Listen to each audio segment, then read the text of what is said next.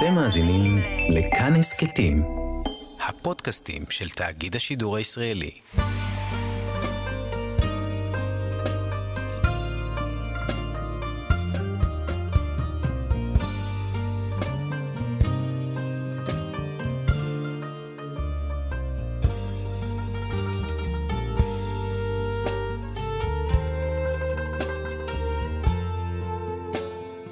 שלום, כאן מורשת חברותא לימוד משותף עם רבנים ואנשי חינוך בנושא תנ"ך, הלכה ואמונה, והיום אנחנו לומדים אמונה יחד עם הרב מתניה ידיד, ראש מרכז ספרא לחינוך וזהות. כאן ליד המיקרופון, ידידיה תנעמי, שלום לך כבוד הרב. שלום ידידיה. אנחנו uh, פותחים סדרה חדשה, פותחים את uh, ספר השמות יחד uh, איתך, ומנסים להבין איך מתגבש עם. הרי בספר בראשית קראנו על האבות, על הבנים, על השבטים, ובסופו של דבר, הנה עם בני ישראל, כך אומר פרעה, והנה ההגדרה החדשה של עם שהולך ובונה את הזהות שלו. ונראה דבר מאוד מפתיע, עם צריך לבנות את הזהות שלו רק דרך שיעבוד, דרך גלות. ובאמת, כבר בפרק הראשון, מיד אנחנו נכנסים לתוך השיעבוד הקשה הזה, לתוך זריקת הילדים ליאור. הדברים האלה קשים מאוד ומעלים שאלות, למה, למה זה צריך להיות באופן הזה? למה פרו וישרצו וירבו ויעצמו זה לא מספיק? ובאמת אנחנו נכנסים הישר לתוך המסכת הייסורים הקשה הזאת. אני רוצה להגיד לך שגם יצירה של עם היא באמת תהליך מאוד מאוד ארוך, תהליך של זהות, תהליך שיוצר איזושהי אחידות. אין תשובה טובה, ואברבנאל כבר אומר את זה לפניי. אברבנאל כותב בתחילת הפירוש שלו לספר שמות, הוא נותן למעלה מעשרה פירושים. למה נגזר על העם הזה את העבדות הקשה הזאת? והוא כותב שראוי לכל ירא שמיים לשאול את עצמו, למה? למה? אני יכול להבין את חורבן הבית. אני יכול להבין עונשים שעם ישראל קיבל, על מה הם קיבלו פה עבדות כל כך קשה? היינו יכולים לומר שזה מכירת יוסף, אבל אנחנו יודעים שהגזרה של ברית בין הבתרים הייתה כבר לפני כן. בוודאי, בוודאי. ואתה מסתכל בפסוקים ואתה מנסה לזהות, מנסה להבין, ואברבנאל כותב שם, אני חושב, קרוב ל-13 תשובות אה, אה, שונות, וכותב בסוף, כור המצרף. כמו שאתה מעביר, אתה רוצה לסייד את הבית, ואתה יודע שעד שלא תעבור על זה כמה פעמים זה לא יהיה מושלם, גם כדי ליצור פה זהות משותפת, צריך לעבור משהו במשותף. כשהכול טוב מסביב, אתה נובל. יש משהו באתגר שגורם לך להיות חזק יותר. אני חייב להגיד שגם אברבנאל בעצמו כותב, מיד אחרי הדבר הזה, שזה קשה מאוד להבין את זה. ודאי זה קשה, בוא תיקח לדוגמה של הדור שלנו, תקופת השואה. יצאנו מזה ממש אה, שבורים לגמרי. זאת אומרת, אני מנסה לדמיין את זה בהקבלה לגלות מצרים. גם שם לא היה פשוט, אמנם התנאים הם תנאים אחרים, ולדוגמה, שבט לוי, שבט שלא עבד, אה, אבל ודאי הדבר הזה הוא קשה מאוד, והנה אנחנו רואים ש... נקרא לזה נהפוך הוא בלשון המגילה, שדווקא בגלל הקושי, עם ישראל הולך וגדל, זה מוזר. וזה מביא אותנו, אה, אפשר לומר, ממש לפשט של הפסוקים, ואני חושב שהתשובות לשאלות mm-hmm. הכי קשות נמצאות בפשט. צריך רק לקרוא. רק לקרוא, ולקרוא נכון ולקרוא מדויק. ושם אנחנו רואים שמאיפה הכוח הזה? מאיפה הכוח? וכאשר יענו אותו, כן ירבה וכן יפרוץ. זה הרי משפט שהוא אוקסימורון. איך יכול להיות שמענים mm-hmm. בן אדם והוא רק גדל יותר? אני אספר לך משהו קטן. לפני uh, כמה לילות, אני uh, רואה משהו הולך על הרצפה שלנו בבית. ואני מנסה להעיף אותו, ותוך כדי שאני מעיף את העכביש הזה, יוצאים מלא עכבישים. הכיתי אותו, והוא רק גדל יותר. את המהלך הזה אני רוצה להבין. והמהלך הזה הוא, הוא כתוב בפסוקים באופן מפורש. עם ישראל המתין לגאולה. פקוד יפקוד אלוהים אתכם. בסוף ספר בראשית, איך אבא שלי תמיד היה אומר? היה להם בבית, בכל בית הייתה תמונה שכתוב בה פקוד יפקוד. זהו. והם חיכו לאדם שיבוא. ההמתנה הזאת, הציפייה, התקווה, היא זו שמאפשרת לאדם להתגבר על כל המכשולים. עם ישראל יכול לעבור 116 שנים של שיעבוד, רצוף. ילד ייוולד וימות לתוך השיעבוד הזה. אבל העם כעם, וזה מה שאמרנו מקודם על זהות, יש לו זהות של פקוד יפקוד. תקווה זה מנוע מאוד חזק לייסורים. ולכן הם לא שינו לא את לשונם, לא את לבושם, וגם את שמם. שמם. נכון. זאת אומרת, כל הדברים הללו זה מרכיבים של זהות. מרכיבים של זהות מאוד חזקה. והם שמרו עליה בכל תוקף. אגב, המצרים לא ראו בזה חשיבות. Mm-hmm. תלבש מה שאתה רוצה, תקרא לעצמך איך שאתה רוצה. הם לא הבינו שזאת הזהות העמוקה שלהם, וזה מה שיציל אותם בסופו של דבר. וצריך להגיד שהיו פה עוד כמה שותפים להצלחה הזאת. זהו, צריך איזה מנהיגות בשעת משבר, ובואו נתחיל עם המנהיגות הקטנה נקרא לזה, אבל היא גדולה, קטנה כי גדולה, היא, היא כן. ייצרה, זה כן, כאשר יענו אותו, כן ירבה וכן יפרוץ. התהליך של הלידה, בעצם, יש כאן אולי משהו סמלי. המנהיגות של הלידה זה המיילדות שהם בעצם בנו את העם בסופו של דבר. לפני שאנחנו פוגשים את משה, אנחנו נפגוש את המיילדות. איזה יופי. בשכר נשים צדקניות, זה לא רק איזו אמירה יפה, התורה פותחת את סיפור הגאולה בנשים מיילדות, שגורמות לעם ישראל להמשיך לא מוכנות לשתף פעולה עם מי שיכול להרוג אותם בכל רגע. והדבר הזה, התורה בעצם מראה כיוון. היא אומרת, כל אחד בתפקיד הקטן שלו מיילדת, מיילדת יולדת ילד. והיא, יש לה תפקיד בגאולה, היא לא משהו קטן. והמיילדות האלה, אגב, אחד הפירושים לוויעש להם בתים, נכון? כתוב מיד אחרי זה שפרעה, וכולם מפרשים בלשון הגמרא, בתי כהונה, מלוכה. חלק מהמפרשים אומרים, הכניס אותם לבית סוהר. הם שילמו מחיר, ויעש להם בתים. זאת אומרת, הם שילמו מחיר על הבחירה הזאת, אבל הם, בעצם כל אחד מאיתנו, בתפקיד הזוטר והפשוט שלו, יכול להביא גאולה. זה בשכר נשים צדקניות. יש כאן איזה משהו מעניין, כתוב שהן לא פחדות מפרעה, אלא מהקדוש ברוך הוא, מהאלוקים. וזה מחזיר אותי למי? ליוסף שהתחיל את כל הסיפור. הוא הבלעדיי, האלוקים יענה את שלום מול פרעה. שוב, מול המנהיג הבלתי מנוצח, החזק ביותר, יש אחד שגובר עליו, וזה אלוהים.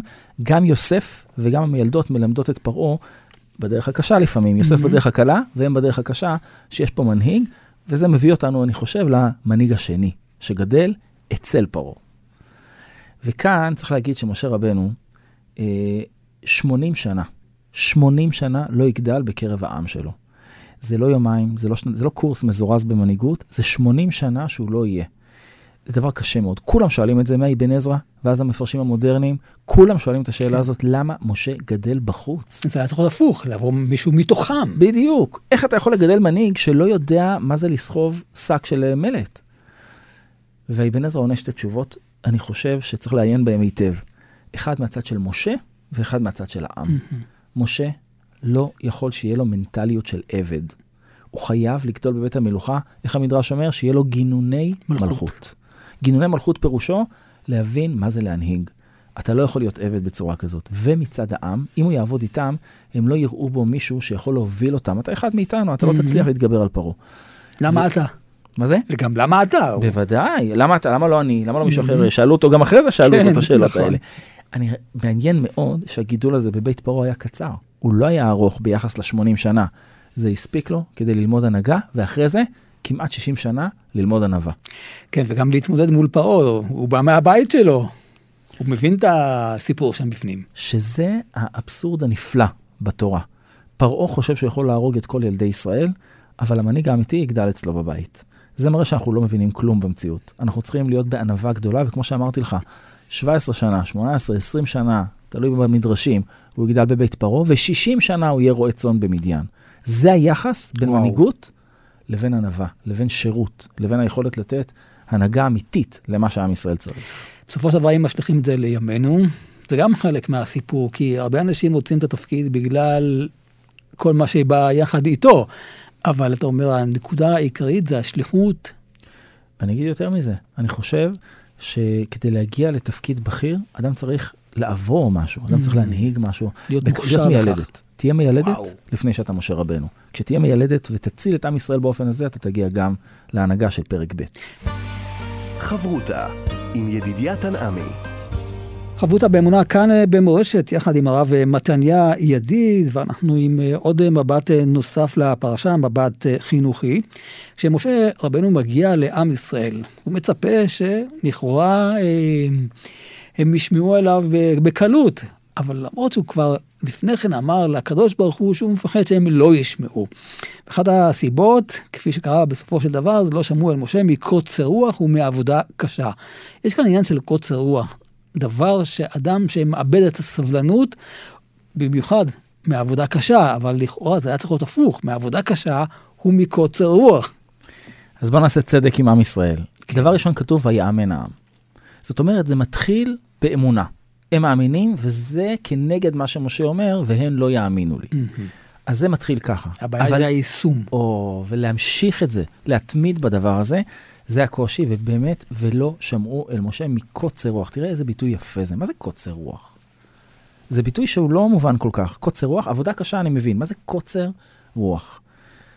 אני חושב שגם בספר לא יראה רע של נתן שרנסקי, הוא מתאר מה החזיק אותו במרתפים של הקג"ב. הוא מתאר שם רוח. הוא מתאר את התנ"ך שהוא התעקש לבקש ולא אכל עד שהביאו לו תנ"ך. יש משהו, כמו שאמרנו, על פקוד פקדתי. עם ישראל ידע שגאולה צריכה להגיע, אבל לא היה לו את הרוח לקבל אותה מספיק. מה זה קוצר רוח?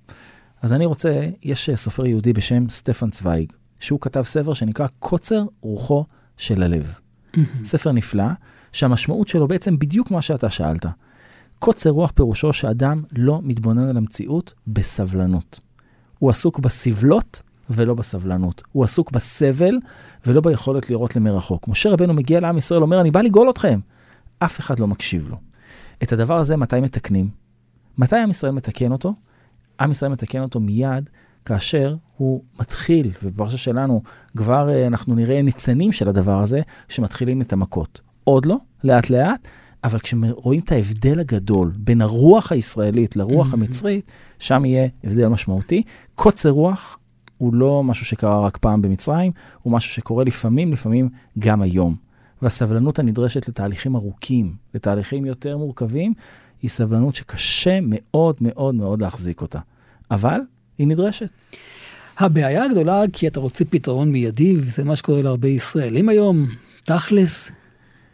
אני רוצה להגיד לך שהתבוננות בהווה היא אחת המפתחות, התבוננות, לא פתרונות. יש בעיות שאני אומר, אני יודע שייקח 10, 20, 30 שנה, אבל האם אני כל הזמן חי בהמתנה? כל הזמן אני חי שזה יסתיים, כשאני אסיים את הלימודים, כשאני אמצא את הבן זוג או בת זוג האהובה עליי, כשאני... כל הזמן אני חי בהמתנה, אני לא חי את מה שקורה לי עכשיו. ופתאום, כשאדם מתחיל לחיות את ההווה שלו, הוא מגלה שבתוך ההווה, הקשה, המורכב, הלא פשוט, פתאום יש לו אורות מאוד מאוד גדולים בתוך ההווה הקשה הזה. ולכן כולם מכירים את האדם מחפש משמעות וכולי, כן, בתוך ההווה הקשה יש פתאום נקודת אור. זה סבלנות. האם אין חשש שמרוב סבלנות תגיע לאדישות בסופו של דבר? הקדוש ברוך הוא יעזוב, יהיה בסדר, סבלנות, יש זמן. אז uh, באמת יש משנה שאומרת בדיוק את מה שאתה אומר. המשנה במסכת סוטה מתארת באריכות רבה מה יהיה לעתיד לבוא. והיא מתארת שבית הוועד, לא עלינו, יהיה לזנות, ושהיוקר יאמיר והגפן תהיה, קש... תהיה בשפע, אבל היין יהיה ביוקר וכולי וכולי. ואז בסוף היא כותבת, ואין לנו על מי להישען, אלא על אבינו שבשמיים.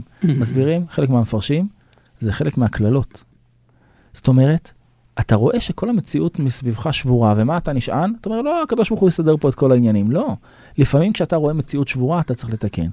אני חושב שסבלנות אמיתית היא ההפך מאדישות. קח את הדייגים, בסדר? איך נקרא המקל שבו הם, הם שולים את הדגים מהים? חכה. חכה, מה זה חכה? אפשר לחכות? לחכות, איזה יופי. להמתין. אם דייג אין לו סבלנות, אין לו סיכוי. הוא צריך לי... מה, מה זה לחכות עכשיו? לחכות זה להיות דרוך. זה לא לחכות ולשבת ב... בכיף. זה להיות דרוך לקבל את התזוזה הקטנה של החכה. ברגע שהחכה הזאת זזה והוא מרים, זכה. זה נקרא ציפית לישועה. ציפית לישועה זה כמו אדם שצופה. אדם שצופה ונרדם, הוא לא עושה את העבודה שלו. ציפית לישועה זה להיות דרוך. עד כדי כך שתמיד אומרים המפרשים על ציפית לישועה, האם ציפית להתגשמות דברי הנביאים בימיך. אתה מתבונן על המציאות לא כאיזה אורח, כמי שפועל בתוכה. זה סבלנות אמיתית, וזו סבלנות אחרת לחלוטין מהרצון לפתור הכל כאן ועכשיו. איפה הגבול בין לפעול עם אל, כן, ולא להקדים את הדברים? למשל, אה, נקרא בדברי הימים שבני אפרים, שבט אפרים, ניסו להקדים את הגאולה ורצו לצאת ממצרים מוקדם מדי. זה גם בעיה של הצד השני. חד משמעי. ואני רוצה לחזור למה שלמדנו על משה רבנו, מה שדיברנו על משה, שיש פה שני חלקים. יש פה את הכוח לעשות, להיות מנהיג, לגדול בבית המלוכה, ואחרי זה, ביחס כזה של ענווה. אני חייב להקשיב למציאות. כשאני מסתכל על המציאות ואני רואה מה נדרש, אני לא כופה את עצמי על המציאות. אני לא בא להגיד אני יודע הכל, להפך, אני פועל עם אל, וזה הביטוי היפה. אני גם חושב שחלק מהסבלנות הזאת היא תפילה. היא הבנה שאולי צריך להקשיב לקולות נוספים בהקשר הזה, ואני חושב שסבלנות יכולה להיות, כמו שאמרנו, בין הסבל לבין היכולת להתבונן, זה הסבלנות האמיתית. בוא ניקח את זה רגע לרמה של ימינו, של עבודה עם אנשים. אתה הרי עוסק רבות בנושא הזה של אה, קישור. איך לפשר, נכון. איך לחבר בין אנשים. אני חושב שאחת הבעיות באמת בין הוויכוחים בין האנשים, זה הסיפור הזה שאין אנשים סבלנות, הם לא מקשיבים לאחר, נכון? תשמע, ידידיה, אתה אמרת עכשיו את כל עולם הגישור במשפט. אחד, ממש. הכוח של הגישור, להכניס אנשים שטבעו אחד את השני בבית משפט, לא Mhm. תגיד רק רבו בחנייה, טבעו בבית משפט, אתה מכניס אותם לחדר, ואחרי שעתיים יוצאים מחויכים עם uh, לחיצת יד. איך זה קורה? כי פעם ראשונה בתהליך הגישור, אנחנו מבקשים ממנו, אתה רק מקשיב עכשיו. אתה תדבר אחרי זה כל מה שאתה רוצה, אבל כרגע אתה מקשיב. הסבלנות הזאת, ולחיות כאן ועכשיו, אין פלאפונים, אין תארים, אין עורכי דין ואין תארים בכלל. יש ידידיה ומתניה. אין. אינטרסים. אין אינטר... יש אינטרס אחד, משותף? לשמוע אותך. איזה יופי. עכשיו אני רוצה לשמוע אותך. אגב, אני חייב להגיד שגם הרב הנזיר, תלמידו הגדול של הרב קוק, בנה את כל עולם הנבואה על הקשבה. הספר שלו נקרא ההיגיון השמעי. אם אדם לומד להקשיב לעצמו, לאחרים, הוא משנה את המציאות, והוא משנה את המבט שלו על המציאות. וכמו שאמרתי לך, זה כל היכולת לפתור סכסוכים, היא על ידי קודם כל ללמד את עצמנו להקשיב. אתה לא חייב להסכים, אתה תדבר אחרי זה, מהמם. עכשיו אתה מקשיב. והסבלנות הזאת מאפשרת פתיחות בלתי רגילה. בלתי רגילה, ואני יכול לומר לך אה, שהרבה אנשים אוהבים להתנדב בעולם הגישור בגלל זה. כי הם מרגישים שהם מחוללים איזה שינוי באנשים. לא רק פתרון בעיה מקומית, שכנים שרבו כל הזמן, ופתאום הם מזמינים אחד את השני. איזה, איזה אושר הדבר הזה, וזה קורה על ידי הקשבה. ואתה עושה גם בעניין של זוגיות, זה אותו עיקרון לכאורה. לכאורה זה אותו עיקרון, אבל צריך להגיד שבאמת לכל דבר יש את המקצועיות שלו.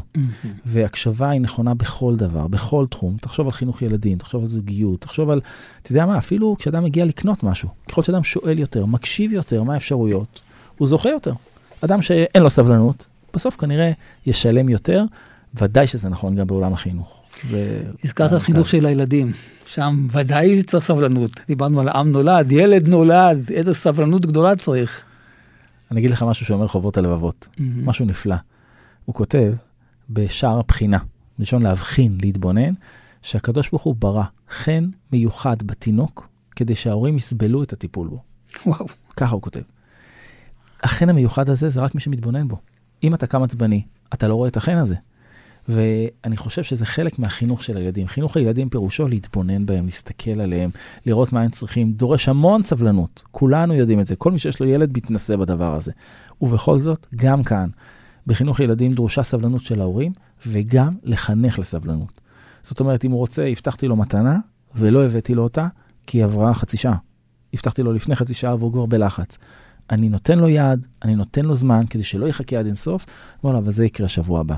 הדבר הזה מחנך אותו, גם אני יכול להביא את זה מחר. חשוב לי לחנך אותו להבנה שלא הכל כאן ועכשיו, וזה תלוי מאוד בהקשבה שלי, כמו תמיד. אני מקשיב לו, הוא יקשיב לי. אני לא מקשיב לו, הוא מתרגל שככה מתנהל דו-שיח בין אנשים. וזה הסבלות מול הסבלנות. אנחנו כולנו מלאים גם בסבלות, אבל אדם שיודע בתוך הסבלות האלה להתבונן בסבלנות, הוא זוכה לחיים הרבה יותר שלווים. חברותה עם ידידיה תנעמי. חבותה כאן במורשת, חבותה באמונה יחד עם הרב מתניה ידיד, ועוד מבט אה, נוסף, מבט הלכתי, אבל שוב, מהצד המשמעותי, מהותי.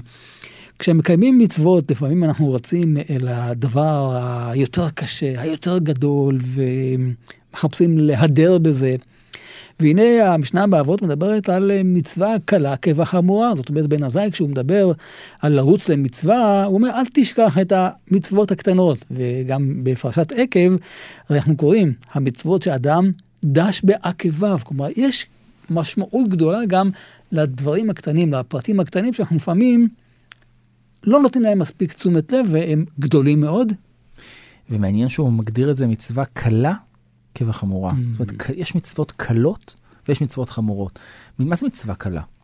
לקיים אותה? קל לקיים. אתה עושה, מה זה להדליק נרות חנוכה? מה זה לתת איזה שקל למישהו שמבקש ממך? מצוות קלות. ובן עזאי מלמד אותנו, אל תחשוב שבגלל שקל לקיים אותה, היא לא מספיק חשובה. ואני, כשחושב על המשפט הזה של בן עזאי, יש לי איזה מצווה אחת בראש שכולנו מבינים אותה, כולנו מכירים אותה, כולנו עושים אותה, אני מקווה. וההלכה מתייחסת אליה באופן אחר לחלוטין, היא מגדילה את המצווה. אתה חושב שזו מצווה קטנה, אתה לא Mhm. מבין כמה היא גדולה. המצווה הזאת נקראת מצוות אה, ביקור חולים. איזה ילד בגן לא נפגש עם המצווה הזאת? ילד לא הגיע לגן, שולחים לו כל כך יפה, גם ציורים, גם מתנה, גם משהו. המצווה הזאת, ביקור חולים, כשפותחים את השולחן ערוך, אני חושב שזה הופך את כל המבט שלנו על מה זה מצווה קלה ומה זה מצוות ביקור חולים בכלל. ואם היו שואלים אותי, מה יכול להיות במצוות, בהלכות ביקור חולים? תביא לו בלון, תביא לו שוקולד, תגיע בזמן, תלך בזמן, יהיה בסדר. לא. ההלכות מפורטות מאוד, והן מדגישות מה זה עושה לך, המבקר. ההשפעה האישית על האדם. בדיוק. של המבקר, כמובן גם על החולה. אבל מה זה המילה לבקר חולים? מאיזה מילה בעברית קרובה למילה לבקר? זה יכול להיות ביקורת. ביקורת. זה איך מוזר זה קשור קצת. לביקור חולים? נכון. אז אנחנו לומדים מרבי עקיבא. רבי עקיבא הרי הלך לבקר את החולה, מה הוא עשה שם? בדק טיטה. אותו. טיטה את הנכון. אם הוא רופא, שיבדוק. אבל אם הוא לא רופא, אני לא רופא, מה אני יכול לעשות עם החולה הזה? לפחות את הדברים מסביב תעשה. הוא רואה חולה שיושן בחדר אפל, מלא אבק, אי אפשר להבריא ככה. הוא פותח לתוך חלונות מנקה, אומר לו התלמיד, עקיבא, החייתני. זאת אומרת, לבקר את החולה זה ביקורת, מה הוא צריך. אני מגיע לבקר את החולה לא בשביל להרגיש טוב. אני קודם כל מגיע לבקר את החולה כדי לראות מה הוא צריך. אבל אז כותבת ההלכה, דבר מדהים, שלא, עד שאתה לא קורא את ההלכה, אתה לא חושב עליו. לא לבוא לבקר אותו בשלוש שעות ראשונות של היום. למה? מה רע הוא בשלוש לא שעות? מסוגל בכלל לקלוט מה קורה איתו אולי. ואולי הפוך, אולי הוא ישן שנת לילה טובה. ועכשיו הוא מרגיש מצוין, אז למה לא לבוא לבקר? אומרת ההלכה, אתה יודע למה? אגב, גם אל תבוא לבקר אותו בשלוש שעות האחרונות של היום. למה? למה לא בראשונות, לא באחרונות, אלא דווקא באמצע? אומרת ההלכה דבר מדהים, כי אם תבוא לבקר אותו בשלוש שעות ראשונות, אתה יודע מה יקרה? הוא מרגיש מצוין, אתה תראה אותו בריא. אה. אתה תחשוב שהוא סתם, אה, שהוא לא צריך להתפלל עליו, לא צריך שום דבר, לא, ת, לא תבקר אותו. ואם תבוא בשלוש שעות האחרונות, אחרי יום שלם של טיפולים, אתה תתייאש ממנו, אומרת ההלכה, תבוא באמצע. זאת אומרת, מי העיקר? לא מתי נוח לך. לי נוח בדיוק בין תשע לעשר, אני אבוא מתי שנוח לי. לא, אתה תבוא לבקר אותו באמצע, כדי שאז תחזור הביתה ותתפלל. עכשיו, מה קורה עם אדם שהוא, אה, אה, לא נעים לו שבאים לבקר אותו? יש לו מחלת מעיים, יש לו מחלת עיניים, הוא לא יכול לראות, הוא לא יכול לדבר, לא נעים לו. אני מבין שמה? אל תבוא לבקר, אל תפריע לו. מה ההלכה אומרת? תבוא. בכל זאת. כן. אבל איפה תעמוד? בחוץ. בחוץ. וואו. כדי שתשמע את זעקתו. ככה כתוב בהלכה. לא יאמן. אתה, הוא לא ידע שאתה שם. הוא לא יודע. לא עדכנו אותו. אבל שיהיה אבל- אכפת לך. שיהיה אכפת לך, כדי שיחזור לביתו, ככה כתוב בהלכה, ויתפלל עליו. כך שלפי הבית יוסף, לא כותב את זה בשולחן ערוך, אבל בבית יוסף זה כתוב, מי שביקר את החולה ולא התפלל עליו, לא יצא ידי חובת המצווה. זאת אומרת, מה העיקר? העיקר זה אם באמת אכפת לך. אם אתה ביקרת את החולה, הבאת בלונים והלכת, לא נקרא שאכפת לך. אם אתה סגרת את הדלת של החדר שלך והתפללת עליו, זה אכפת לך.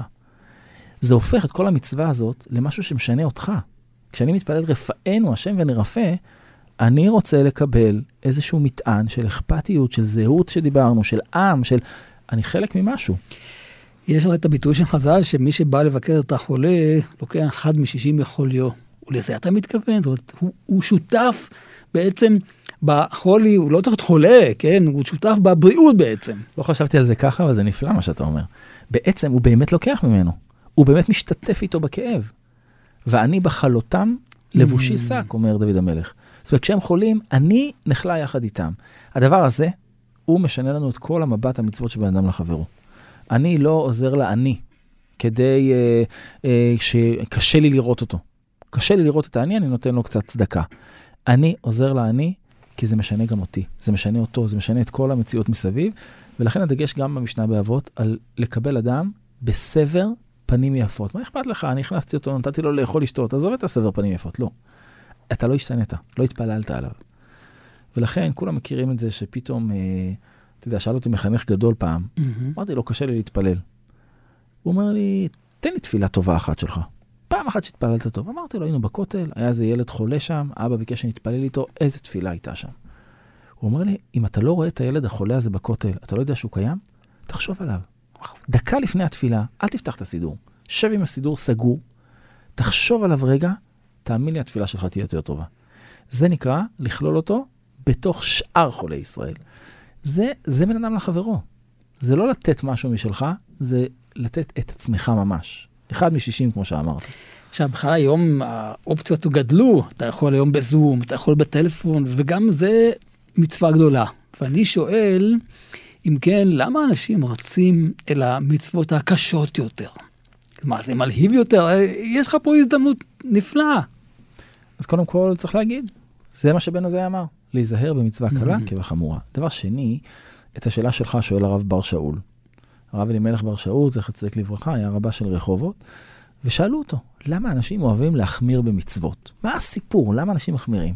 הוא עונה שם תשובה נפלאה בספר שלו, שכשאתה עושה מסיבת uh, הפתעה לאדם שאתה מאוד אוהב, לאבא שלך, לאימא שלך, אתה, עושה, אתה מקפיד על צבע המפיות, איך הוא ייכנס, מי יעמוד שהוא ייכנס, איך נביא אותו, אתה מתכנן כל פרט מאוד מאוד מדויק. הוא אומר, אם אתה מחמיר במצוות, באופן הזה, תחמיר. זאת אומרת, אם אתה רוצה, יש מצווה אחת, כיבוד אב ואם, אולי. יש כאלה שמחמירים בעונג שבת, כל אחד במה שהוא אוהב. אבל אם אתה עושה את זה מהסיבה הזאת, שאני רוצה לדייק, רוצה לעשות את זה הכי שלם שאפשר, כאן יש לזה מקום. אומר הרב בר שאול, אבל להחמיר סתם, מה הסיבה? אתה לא למדת את זה, אתה לא יודע את זה, למה אתה מחמיר?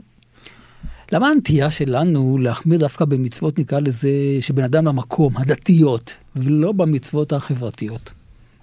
אני חושב שזה טיפה יותר קל לנו. יש משהו Mm. בבן אדם למקום שאתה לא מקבל פידבק אה, מיידי. אתה משתדל, ואתה אומר, ההשתדלות שלי עשתה את שלה. אגב, למה לא מברכים על מצוות של בן אדם לחברו? שאלה מעניינת. נכון. השבת אבדה, מצווה דאורייתא. כיבוד אב ואם, מצווה דאורייתא, למה אתה לא מברך על זה? על אכילת מצה אתה מברך, למה לא תברך על כיבוד אב ואם? אבא שלי מבקש כוס מים, אני נותן לו ומברך. כי זה לא תלוי בי. מי יודע אם כיבדתי באמת את אבא שלי? אחת התשובות Mm. הנפלאות של הדבר הזה, מצווה שאינה תלויה בך, אתה לא יכול לברך עליה.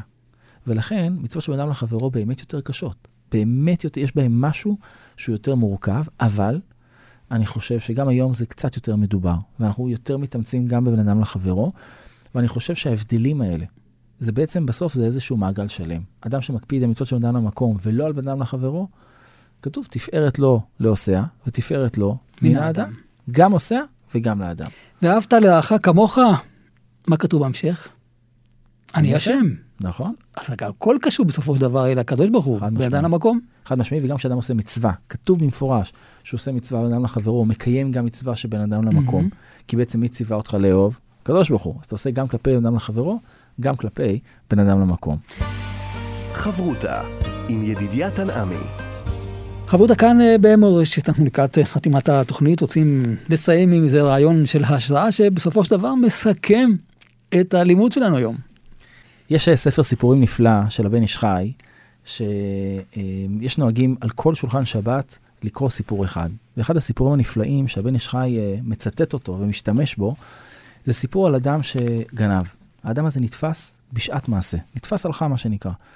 והמלך מחליט ללמד לקח את כולם, והוא תופס את האדם הזה ועושה מזה אירוע גדול, מזמין את כולם ואומר, האדם הזה ייענש לעיני כולם, לא נותן לאף אחד לברוח, כולם צריכים להתייצב ביום זה וזה, בשעה זאת וזאת. הגנב היה איש חכם מאוד, והבן איש חי מתאר שם את חוכמתו של הגנב, והגנב ניצב לפני המלך והשרים, והמלך אומר לו, יש לך משפט אחרון לפני שאנחנו מתנקמים בך על העבירה הזאת שעשית. על הגניבה, אני לא רוצה שאף אחד יגנוב בממלכה שלי. אומר לו הגנב, המלך, תשמע, אם אני עכשיו מוציא מהכיס שלי גרגר קטן ושותל אותו באדמה, ותוך דקה אחת יגדל פה עץ מלא אה, בפירות, וכל גרעין מהעץ הזה יכול לגדל את אותו עץ באותה מהירות, אתה מוכן לשחרר אותי? אמר לו המלך, תשמע, ההסבה במדינה הזאת תהיה בלי סוף, אני מוכן לקחת את הסיכון הזה. אם אתה תראה לי אבל תוך דקה, אומר לו, דקה בדיוק, אין בעיה. הוא מוצא גרגיר מהכיס, כל השרים והמלך והעם מסתכלים על האירוע הזה, אומר לו הגנב, אבל יש בעיה אחת קטנה. אם שותל את זה מי שגנב, אז אי אפשר. אם הוא זורע את זה מי שגנב, אי אפשר, זה לא יגדל. צריך לקחת רק מישהו שלא גנב אף פעם. אז הוא אומר לו, אולי אחד השרים שלך.